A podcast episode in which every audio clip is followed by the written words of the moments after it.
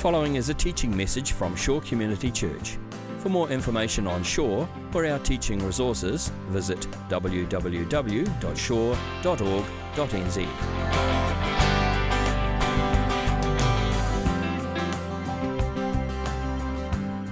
Okay, well, we are continuing this morning the series that we started a few weeks ago now in the Sermon on the Mount. So if you've got a Bible, this is a good time to pull it out.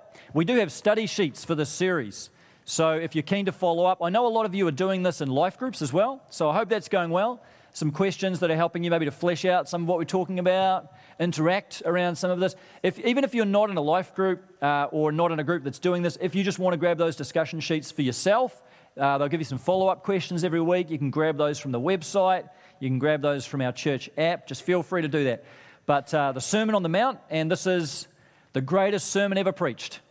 Not the longest sermon ever preached, but the greatest sermon ever preached. It comes from the mouth of Jesus. That's why the words are in red in a lot of your Bibles. Uh, and Jesus is teaching us through these profound words what it means to be disciples. We've talked about this. To be disciples not just followers, not just crowd, but to be disciples and to live in the kingdom and to be citizens of his kingdom and to walk in the way of Jesus in the world. And so today we're turning from the Beatitudes that we've done over the past four weeks now, all those blessings blessed are the poor in spirit, blessed are the pure in heart, and so on. And now we're pivoting to the main body of the sermon, which is still, we've got a lot ahead of us, several chapters, but now we're kind of into the, the main body of the content of the Sermon on the Mount. So, Matthew 5 this morning, 13 to 16, and Evie Guthrie is going to come and read this for us. Thank you, Evie. You are the salt of the earth, but if the salt loses its saltiness, how can it be made salty again? It is no longer good for anything except to be thrown out and trampled underfoot. You are the light of the world. A town built on a hill cannot be hidden.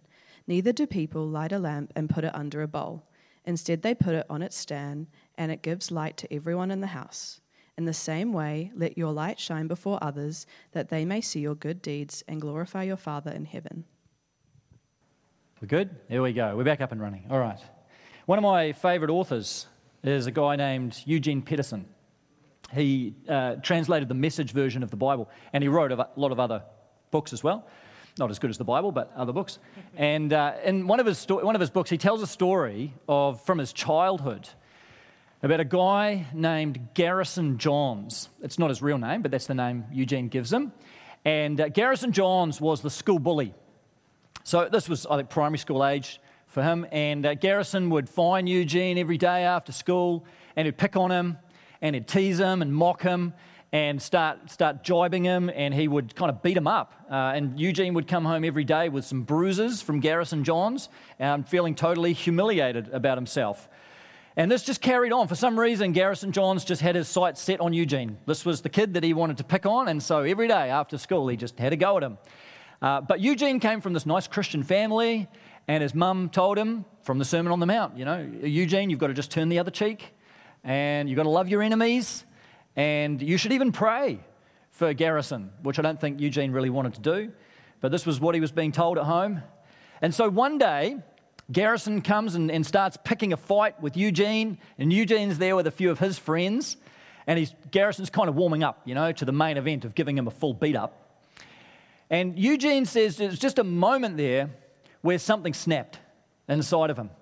And he grabbed a hold of Garrison and managed to wrestle him to the ground. And there was that moment where he realized that he was stronger than Garrison Johns and he had more physical strength. And so he pinned him to the ground and sat on his chest and pinned his arms down with his knees. And he had this guy there, and then he, then he punched him, gave him a blood nose. And Eugene thought, This is going great. I can take this guy out. And then in that moment, he remembered his good Christian upbringing and what his mum had told him from the Sermon on the Mount. And so he said to Garrison Johns, Say, Jesus is my Lord and Savior. and he did. Garrison actually said it. And Eugene says, Garrison Johns was my first convert. Questionable evangelism strategy, hey? but there you go. I don't know whether that conversion ever lasted. Probably wasn't very positive for, for Garrison, but um, that was the conversion of Garrison Johns. And so I'm not commending that as a method of, uh, of outreach, um, beating people up, no. But um, it does kind of set the scene for what I want to talk about this morning. And, and maybe in some ways, that story kind of symbolizes a little fear that some Christians carry with them into adulthood, which is like we know we're supposed to be the salt of the earth, like Jesus talks about, and we know we're supposed to be the light of the world. We just feel like we're going to do it wrong. Yeah, we just feel like we're going to make this horrible mistake, and maybe we're going to end up beating someone up, um, figuratively, maybe. Uh, or, or, or worse, maybe we feel like we're going to get beaten up by someone if we stick our neck out as a Christian and we start saying stuff and we start making a public deal of our faith, then it's just going to get bad. It's going to be embarrassing for us. It's going to be embarrassing for other people. It's probably going to be embarrassing for God. And so we tend to do almost the opposite of what Eugene did, and we kind of just go into our shells as Christians a lot of the time. Is that right? That it's just easier to kind of go into our little Christian cocoon and not really uh, stick our neck out in the world and let people know that we're a Christian. I mean, we come here and we do it. So we feel fine about, you know, yes, hey, we're a Christian here, and we, you know, we can say, yes, Jesus, I want to represent you before the world. Um, but when we walk out of here, not so much. It's just kind of let's blend in. Let's just smile and nod. Let's not make a scene here because it might not be good for your career. May not be good for your friendships, might not be good for your family. It's just easier just to keep your head down and blend in. I think this is where a lot of Christians live, if I'm reading it right. That we just feel it's just too hard. We're just going to stay below the radar. And if that is where you're at, then yes, Jesus' words today are going to be a bit of a challenge to you. And that's okay, right? I mean, it's okay to be challenged. Yes? The Sermon on the Mount is going to have plenty of challenges for us, by the way. So we've got to be open to that because what, what Jesus is talking about here is the fact that this faith he's given us was never meant to be just a privatized affair between you and God. Uh, and I know in, in, in the previous messages we have talked a lot about the heart and the importance of our heart before God and the importance of purity of heart and hungering and thirsting after God and being poor in spirit. But I don't want you to think that that means God only cares about the inside and that who we are on the outside and who we are before the world doesn't matter. God's intention is always to change our hearts so that the love we have for Him would spill over into the lives of other people, so that we'd be part of what He's doing in the world so that the love we've received wouldn't just stay with us, but it would be a blessing out into the world. So, yes, this is going to be a bit of a challenge this morning, me included, right? This is, this is hard, and it's hard in our context, I know, but let's be open to it and let's hear this not just as a word of challenge, but also as a word of hope. Hope for the world, because this is about God bringing the light of the gospel into the darkness and brokenness of this world. This is about the gospel still being good news for a world that desperately needs to hear it, right? Okay, so let's dive into this. Now, Jesus in this passage gives us two metaphors, and I want to unpack these with you this morning. They're, they're very simple metaphors on the surface, but there's a lot going on here. The metaphors of salt and the metaphor of light. So we start with salt, and he says in verse 13, You are the salt of the earth. But if the salt loses its saltiness, how can it be made salty again? It is no longer good for anything except to be thrown out and trampled underfoot. Now, in the first century, salt was a very important commodity, even more so than today. We have all the modern technology today, but you can imagine in an agricultural subsistence kind of society, a commodity like salt was extremely important and it was part of everyday life for people in the first century. Some of the uses of salt we know, some of them may be less familiar to you. Uh, salt is a natural preservative. So people would use it to preserve food, stop the meat going off. I mean, before refrigeration, this was pretty important, right? To enable the food to last a little bit longer, so it preserved food. Uh, salt flavored the food, right? We know this.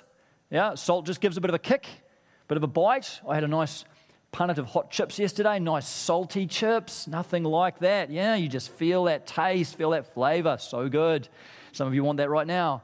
Just the salty goodness, not good for the cholesterol, but man, it tasted good.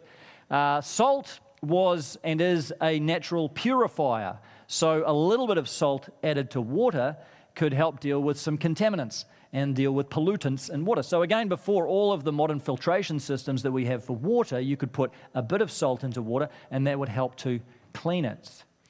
Uh, salt was also used for medicinal purposes. It sounds funny to us because we say today, you know, rub salt in the wound like it's a bad thing. But salt was a natural antiseptic, uh, it was a natural anti inflammatory. And so it was used for those kinds of medicinal purposes. And then, on top of all of those practical uses of salt, there was this deeper symbolic significance that salt had. Salt symbolized a relationship or a covenant between people.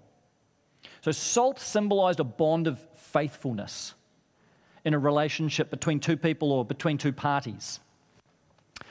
So, for example, in Leonardo da Vinci's painting of the Last Supper, I think we've got a picture of this. Now, it's going to be hard to see here, but you can look this up on your device later on.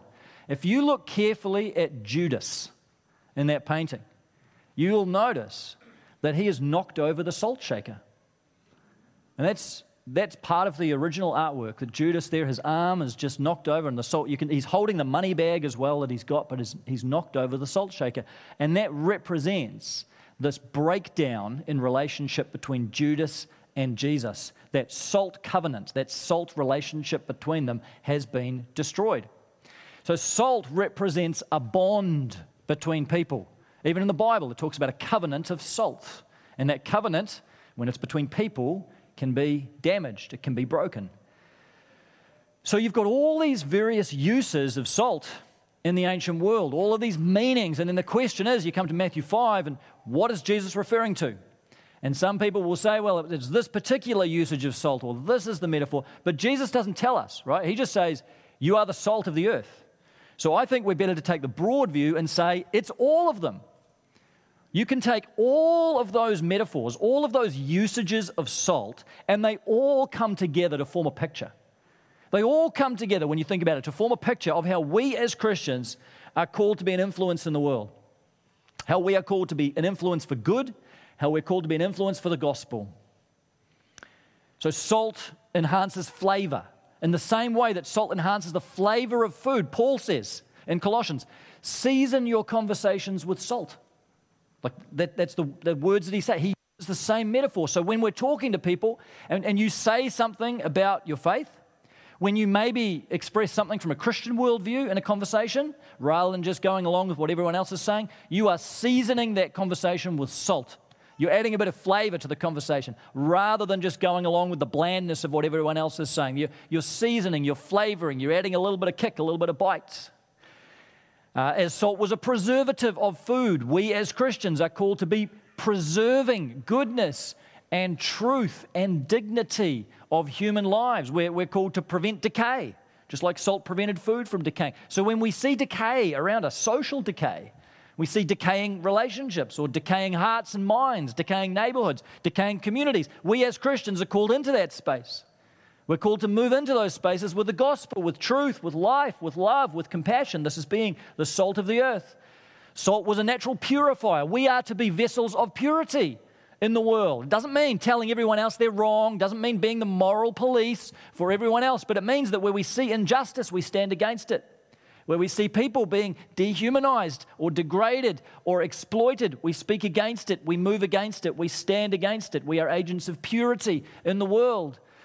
Just as salt was that covenant between people, we are to show the world what healthy relationships look like. We're to show the world what that covenant of salt looks like.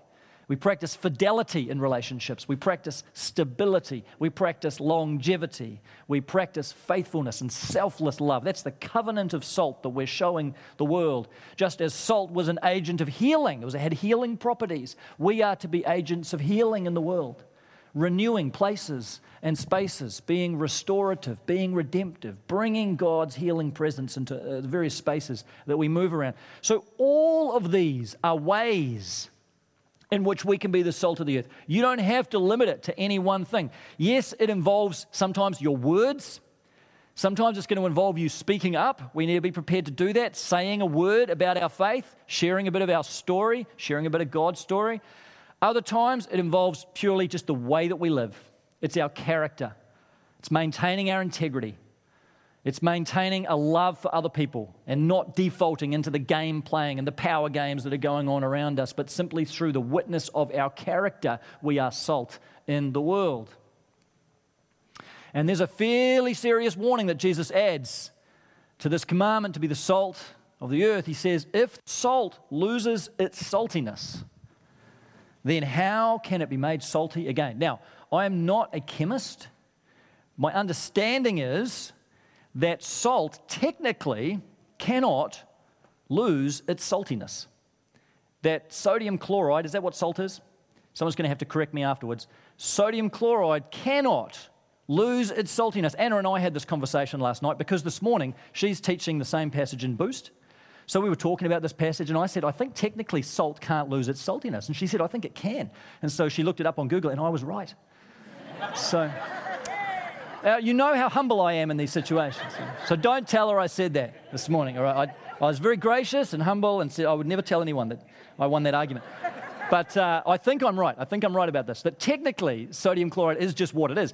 So the theory is then that what, well, what does Jesus mean when he says the salt loses its saltiness? What, what could happen, and particularly in, in first century uh, sort of uh, scenario, is that salt could become uh, mixed with other substances. So salt could become mixed with dirt or it could become mixed with sand. And then when that happened, of course, salt is not going to be good for any of its purposes anymore. You can't use it as a purifier or a preservative or it's not going to enhance any flavor. So that's probably what Jesus was talking about. Salt could become contaminated when it's infiltrated by other things and there lose the purpose of its saltiness. Now, you can hear, if you've got ears to hear, what this means for us when we leave this room this morning and head back out into our ordinary lives. We're going to go out into all these places and spaces where you work, where you live, your family, your extended family, school, university, all of these places and spaces. And we absolutely need to engage in the lives of other people around us. This is exactly what Jesus is saying to be the salt of the earth. He's not saying that we should live in a little Christian cocoon. But I think he is also subtly warning us that it's possible for us to be so influenced by the world around us that we stop looking any different to anyone else. That you can become so influenced by the values of people around you, they just become your values. And the priorities of people that you work with just become your priorities. You just end up wanting what the world tells you to want. You're driven by consumer desires that are marketed to you every day. Your life goals become exactly the same as everyone else's life goals, and there's really nothing different about you. When that happens, if that happens, you've no longer got anything to offer the world. You've lost your saltiness. Yes, you are still a believer. I don't think that doesn't take away your salvation, but it means now your effectiveness as part of God's mission is compromise because you're no different to anyone else. You've lost your saltiness. So Jesus is saying, I want you to be in the world, but I don't want you to be of it. I want you to be immersed in relationships with people who don't know me. That's so important, but I want you to maintain your saltiness. Salt's got to be distinctive, right? We should be distinctive, not for bad reasons. There's good different and there's bad different, isn't there? We need to be different for good reasons. So people see your life and they see your witness and they are drawn to something. Like Jesus says later on, they see your good deeds and they glorify your Father who's in heaven. Now, that's their choice, not yours, but you can be a witness that encourages that to happen. So, there's a, there's a challenge to be the salt of the earth, and there's a warning against losing our saltiness. Now, park that metaphor for a minute. Let's go on and talk about light, and then we're going to bring all this back together. So, Jesus then says, You are the light of the world. Now, what's he doing here? It's easy to think, well, this is just a convenient metaphor that Jesus pulls out of the air. You're the light of the world. Light seems like a good way to describe this. Let's do salt and let's do light. Could have used anything. But Jesus is being very strategic by using this image of light. To understand this image, you have to go back to the Old Testament. There's a long biblical story that goes into this metaphor of light. So, flick back for a moment to Isaiah chapter 49, or just watch the screen and I'll read it for you, but let me just show you where this metaphor comes from. This is God talking about the nation of Israel in the Old Testament. Isaiah 49, verse 6. I will make you, I will also make you a light for the Gentiles, that my salvation may reach to the ends of the earth. So God is saying here, his purpose, even in the Old Testament, his purpose for Israel was not that they would keep God's blessing to themselves, but that they would be a light to the nations. That they would be this conduit of God's blessing to the peoples of the world. When, when God says Gentiles, he just means all non Jewish people, all other ethnicities, all nations. So it's the equivalent of saying the world. I will make you the light to the world. This was God's design for Israel. Even in those Old Testament times, God wanted Israel to be distinctive so that other nations would watch and other nations would see God working with this nation here and a nation devoted to God. And other nations eventually would be drawn to Yahweh because of what they saw in the life of Israel. Israel was intended to be the light of the world. Now, that was never fulfilled in the Old Testament. Israel never lived up to that. But then you get to the New Testament and you get to Jesus in John chapter 8. Jesus comes along and what does he say? I am the light of the world. Right? So before we get to you are the light of the world, you need to hear Jesus saying, I am the light of the world. What's he saying? That mission that was given to Israel is now being fulfilled through Jesus. So, this calling to be the light of the world is now coming about not through all Israel, but now through one particular Israelite, Jesus of Nazareth. He is the one now through whom God's blessing is moving out to all nations, whose God's redemptive work is moving out, and all nations are being invited in now. All nations are being gathered into God. Jesus is the light of the world. Then, once we've got those two pieces in place, then we can hear Matthew 5, where Jesus turns to us, his disciples, and says, You are the light of the world. And when you hear it at the end of that sequence, it sounds different, doesn't it? Because you realize, oh, this is not just a convenient metaphor. Jesus is inviting us into a story. This is a story that goes back to Israel being the light of the world, now fulfilled through Jesus, and now outworked through the church. That reminds us that when we take up this calling to be the light of the world, we are part of something way bigger than ourselves. We're part, it's not like God just decided, what can I get the church to do before Jesus returns? I know, go and be the light of the world. No, He's told us, you are part of the story that's been going on for thousands and thousands and thousands of years. He started through Israel. In fact, it goes right back to Abraham. And on we go through Jesus. And now we are part of outworking this mission of God in the world. It helps us lift up our eyes and see this mission in a bigger perspective than just you reaching out to your neighbor. This is about us fulfilling God's mission, God fulfilling his mission through us to be the light of the world, the light to the nations, the light to the Gentiles. So that's the big picture.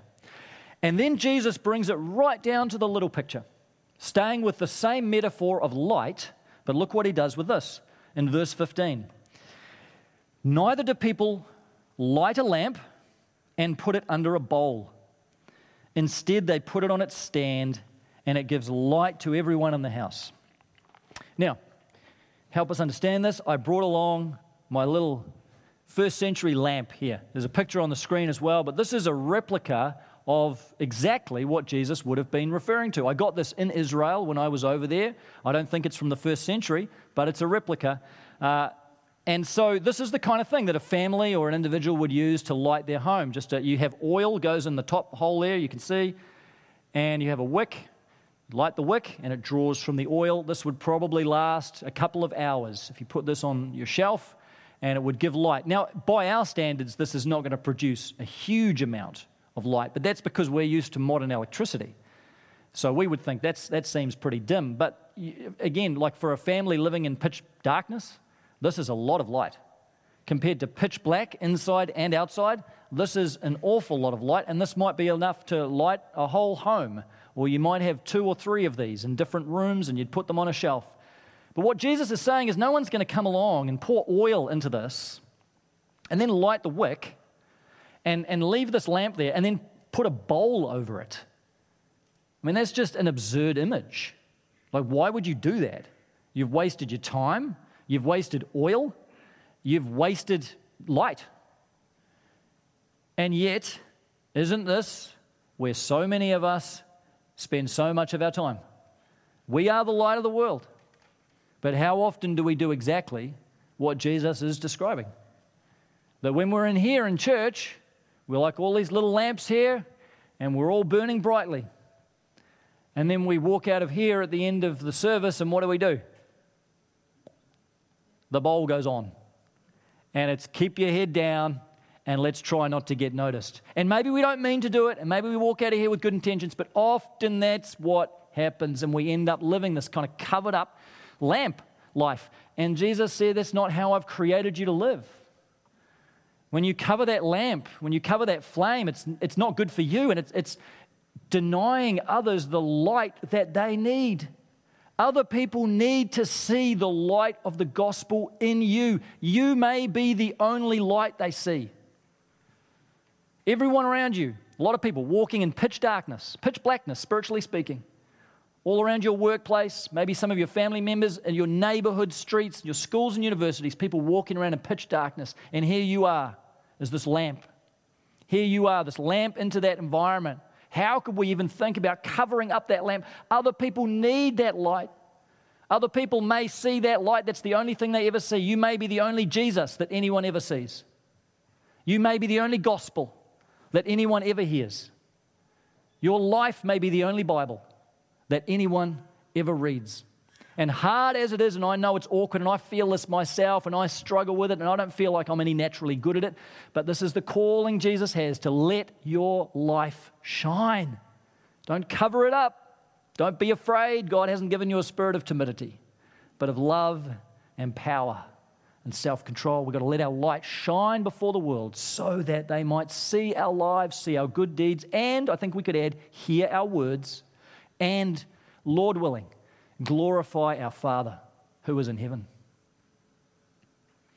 So these are the two images the salt and the light.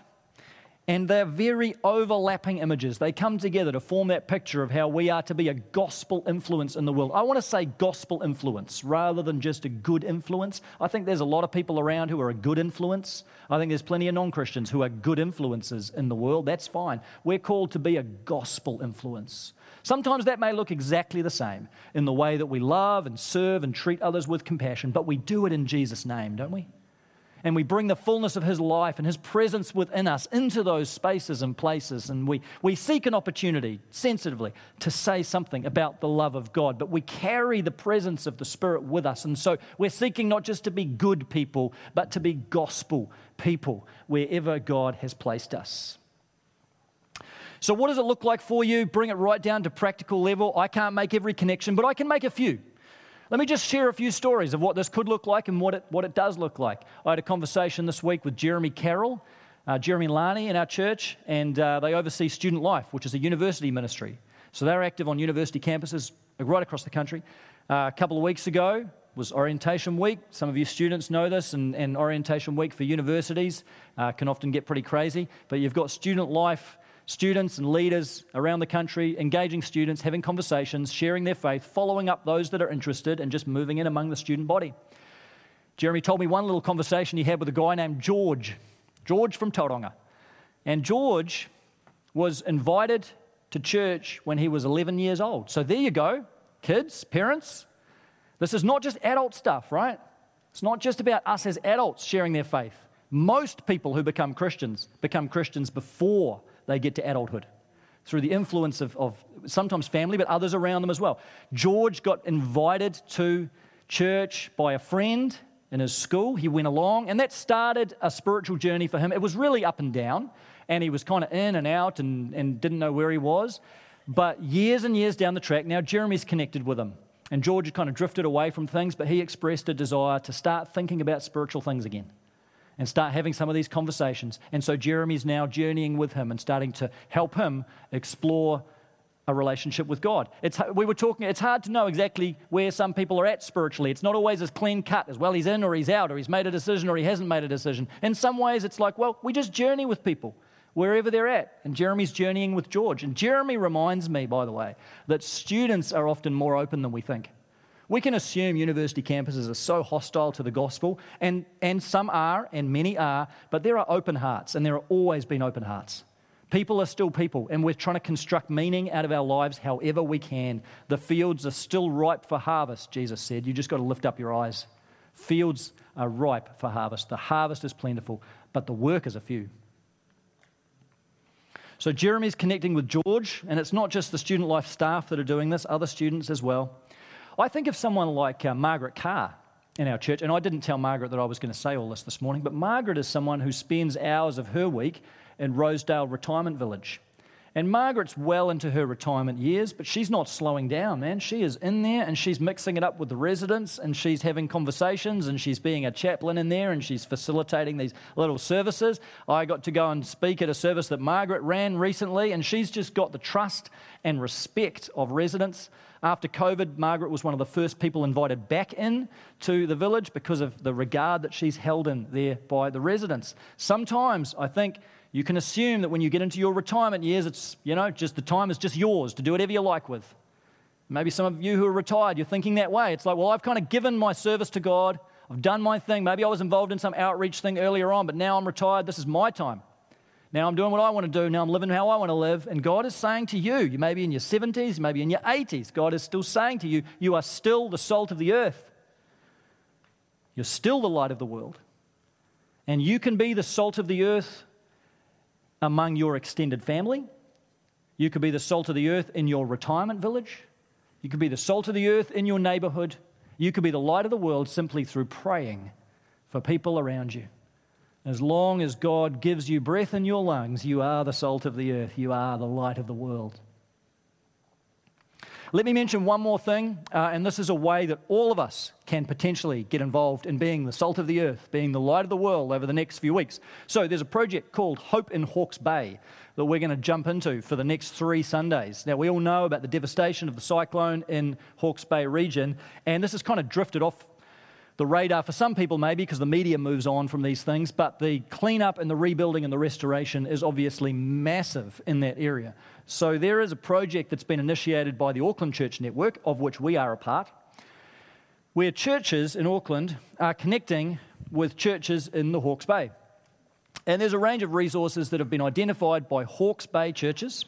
And again, I've had conversations with people, and I'm assured that these are genuine needs so we're not just sending stuff down there that's not useful, but these are churches in the Hawke's Bay that have set quantity targets for particular resources that are useful and helpful right now that they can distribute to individuals in their communities. They can distribute to families who are trying to clean up their properties. So, what we're going to do is over the next three Sundays, invite you to bring some of these resources here to church. And then we've got volunteers that will take them to the North Shore drop off depot, and they will then be transported down to Hawke's Bay churches who will give them to people in need down there. So here's the resources on the next slide that we're looking for. I'm not imagining many of you have got diggers, but if you do, feel free. I'm imagining most of you are probably more in the gloves and gumboots category, and that's fine. You can either, like if you've got good stuff lying around, maybe don't give an old pair of socks, but you know, if you've got a, a decent pair of gloves. Maybe you've got a water blaster. We're asking for, unless it's a digger, we're asking for these things to be given without expectation of return. So please don't follow up in three weeks' time saying, Where's my pair of gloves that I sent down? Uh, you're, just, you're just giving, right? You're just being generous. Uh, so there's a, I, I know big things and small things there. They did have spades on that list, but they've taken that off because they've hit the quantity target. But these are the things that we're asking you to bring. So you could, if you've got them at home, great, or you could go out this week and buy. And again, families, go and take your kids to Mitre 10 or the warehouse and get some gumboots and some socks and talk about what's going on in this project and maybe pray for the people that these gumboots are going to go towards. You will never meet them, that's okay, God knows, but you can pray for them. And that's a way of being a blessing. So, for the next three Sundays, we're going to have a designated area at the back of the gym that you can bring these things, and then all the rest of it will be taken care of. But think about this. Make time for this. Focus on this. And by getting involved in this, which is a reasonably small little thing, we're not just being good citizens, right? We're not just being good Aucklanders.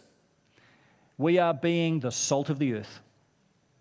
And we are being the light of the world. This is one way. This way involves our actions rather than our words, but this is one way of fulfilling in our day the calling that Jesus gave us 2,000 years ago. It looks like many things, but this is one thing. So make some time in your schedule for this. I want to encourage you to think about what it looks like in your own world this week to be the salt of the earth, to be the light of the world. I want you to think about now, just in the quietness of your own heart, whether there's a way in which you've lost your saltiness, a way in which maybe you are that lamp, that there's just a big bowl over the top of your lamp at the moment. So much of this just comes down to everyday conversations, doesn't it? It's not always the big things, it's not always the dramatic things. It comes down to small little everyday conversations, moments that come and then go. And you can either lean into that moment or you can let it pass. This is what it comes down to in your workplaces and schools and homes and universities. But I want you to, before the Lord this morning, search your heart and ask God, is there, have I lost my saltiness? Maybe you have. Maybe you're just here this morning and your heart is cold to this and you don't care and you just can't wait for lunch. Well, maybe that's a sign that you've lost your saltiness.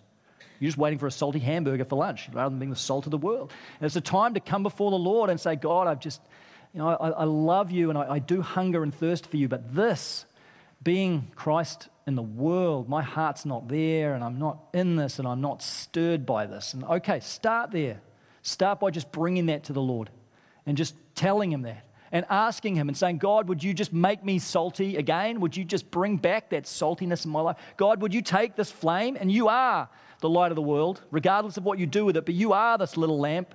So could you say, God, I have this little flame of the gospel. I am the light, but God, would you just fan this into flame? And God, would you help me? And would you give me the courage by your Spirit to take the bowl off the lamp this week? Or even just to take it off a little bit more?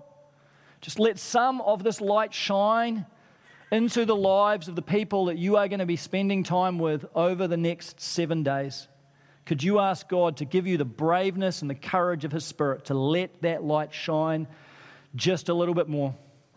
And then as you go through your week, be attentive to what the Holy Spirit's doing. So much of this is just awareness, it's having your radar up then. And when those moments come along, take hold of them and say, God, this is a time, salt of the earth, light of the world. It's not just all what happens here on Sundays, it's about us moving out into the cracks and the crevices of society to be those that season our conversations with salt and shine our light into the world. So let's take Jesus at his word and let's not do it out of guilt or any obligation, but out of gratitude for all that God has done for us and the light that he's poured into our lives. Let's be the light of the world to show others the light of the knowledge, the glory of God revealed in the face of Jesus Christ. Let's pray. Lord Jesus, I want to pray you'd stir our hearts with this. I pray you'd stir my heart this morning. Uh, help us, God, not to wait around for a feeling before we take steps forward, but we do want our hearts to be broken for the things that break your heart. And we know, God, your heart is broken by what you see in the world around us, Lord, by the darkness of lives and situations, the hopelessness uh, and God, a, a, a world that just is walking so far away from you. But God, would you just give us a heart to move towards others with love and with compassion this week? Would you place on our hearts now, God, people that you might be nudging us to have a conversation with this week? Would you prompt us with the next steps, God? Maybe the hope in Hawke's Bay. Maybe there's something else, God, that we can do. Take a step to help us, God, just to take a first step towards other people towards being the light, towards being the salt. God, we want to say we need your help. This doesn't come naturally to us. It doesn't feel comfortable. It doesn't, it doesn't always gel with who we want to be. But God, we know that we would not be your children this morning unless someone else had been the light of the world to us, unless someone else had been the salt of the earth to us. And so we want to say, Yes, Jesus, we will pass on what you've given us to others. And we will seek in our own little imperfect ways to shine the light of the gospel, the light of your love, into the lives and places and spaces that you've placed us. God, send us out today as your people, part of this great story, your mission in the world, we pray. In Jesus' name, amen. This has been a teaching message from Shore Community Church. For more of our teaching resources, or to donate to our teaching resource ministry, or for more information on Shore Community Church, visit www.shore.org.nz. Alternatively, you can email office at shore.org.nz or phone 09 415 0455. Thank you for listening.